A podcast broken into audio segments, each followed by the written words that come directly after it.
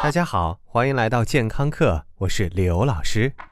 最近看到有神人说，春天简直就像来捉奸的老婆，一点防备都没有，就突然出现在你身边了。话说也是，感觉这还沉浸在春节的喜悦气氛当中，狗蛋儿和二妞还没有完全适应自己的 Jack and Lucy 的都市身份。清明节就要到了，哎，你听说了吗？今年清明节和复活节凑到同一天，你说还要不要去扫墓？呃，扯远了。当我们在祭奠先人的时候，大洋彼岸很多国家正在开着复活节 party，好不热闹。但是每到这个时节，相信很多人惦记的更多的是新茶。对，新茶眼看就快要上市了。当身着古服、前凸后翘的妙龄茶艺师给你呈现一杯杯飘散着鲜活气息、清雅逼人的明前清茶，你一定爱死自己是中国人了。要在别处可没有这么容易品到这样的美味，有的只是膀大腰圆的英国大妈塞给你的一杯杯放了糖还要放牛奶的袋泡红茶。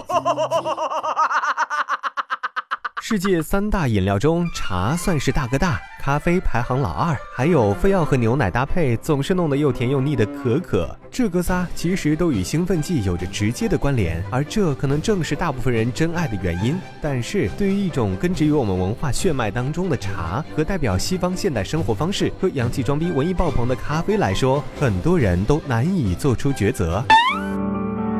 曾经有一杯茶和一杯咖啡放在我面前，让我选择，但我却没有珍惜，选择了可乐。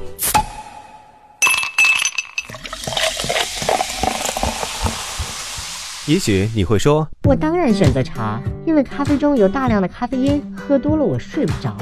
其实，孩子。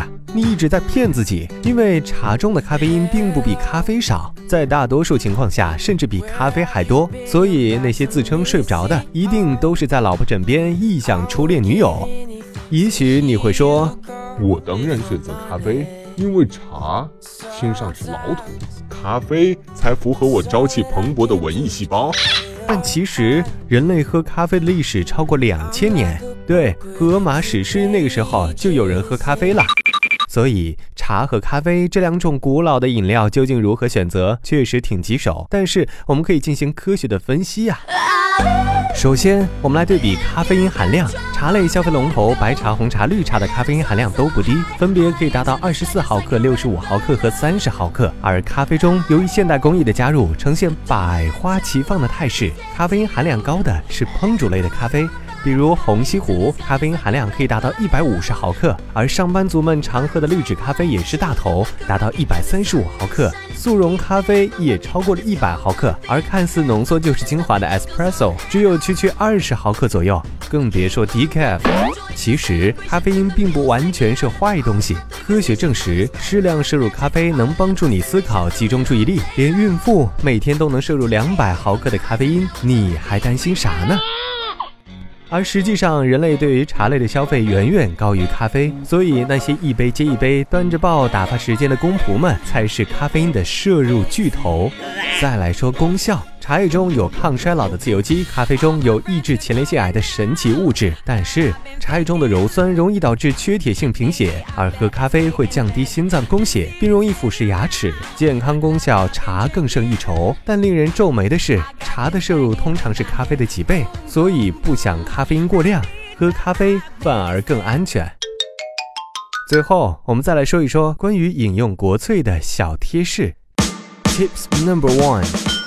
不要用保温杯泡茶，因为茶叶冲泡都是非常有讲究的。根据茶的颜色越淡，冲泡水温越低，时间越短。比如白茶只需要六十到七十度的水温，浸泡一到两分钟就可以了。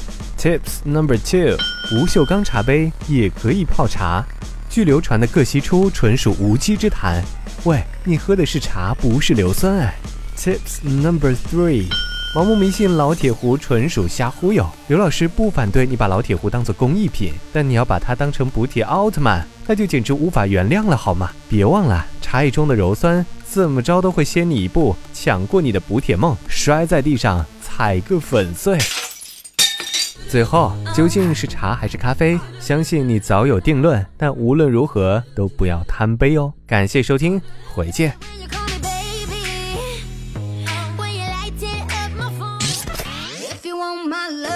刘老师又回来了。除了化作你家 WiFi 流量之外，刘老师还可以存在于以下地点：微信平台搜索“健康课”的全拼，官方讨论群九四四零八零七八，以及百度贴吧。回见喽。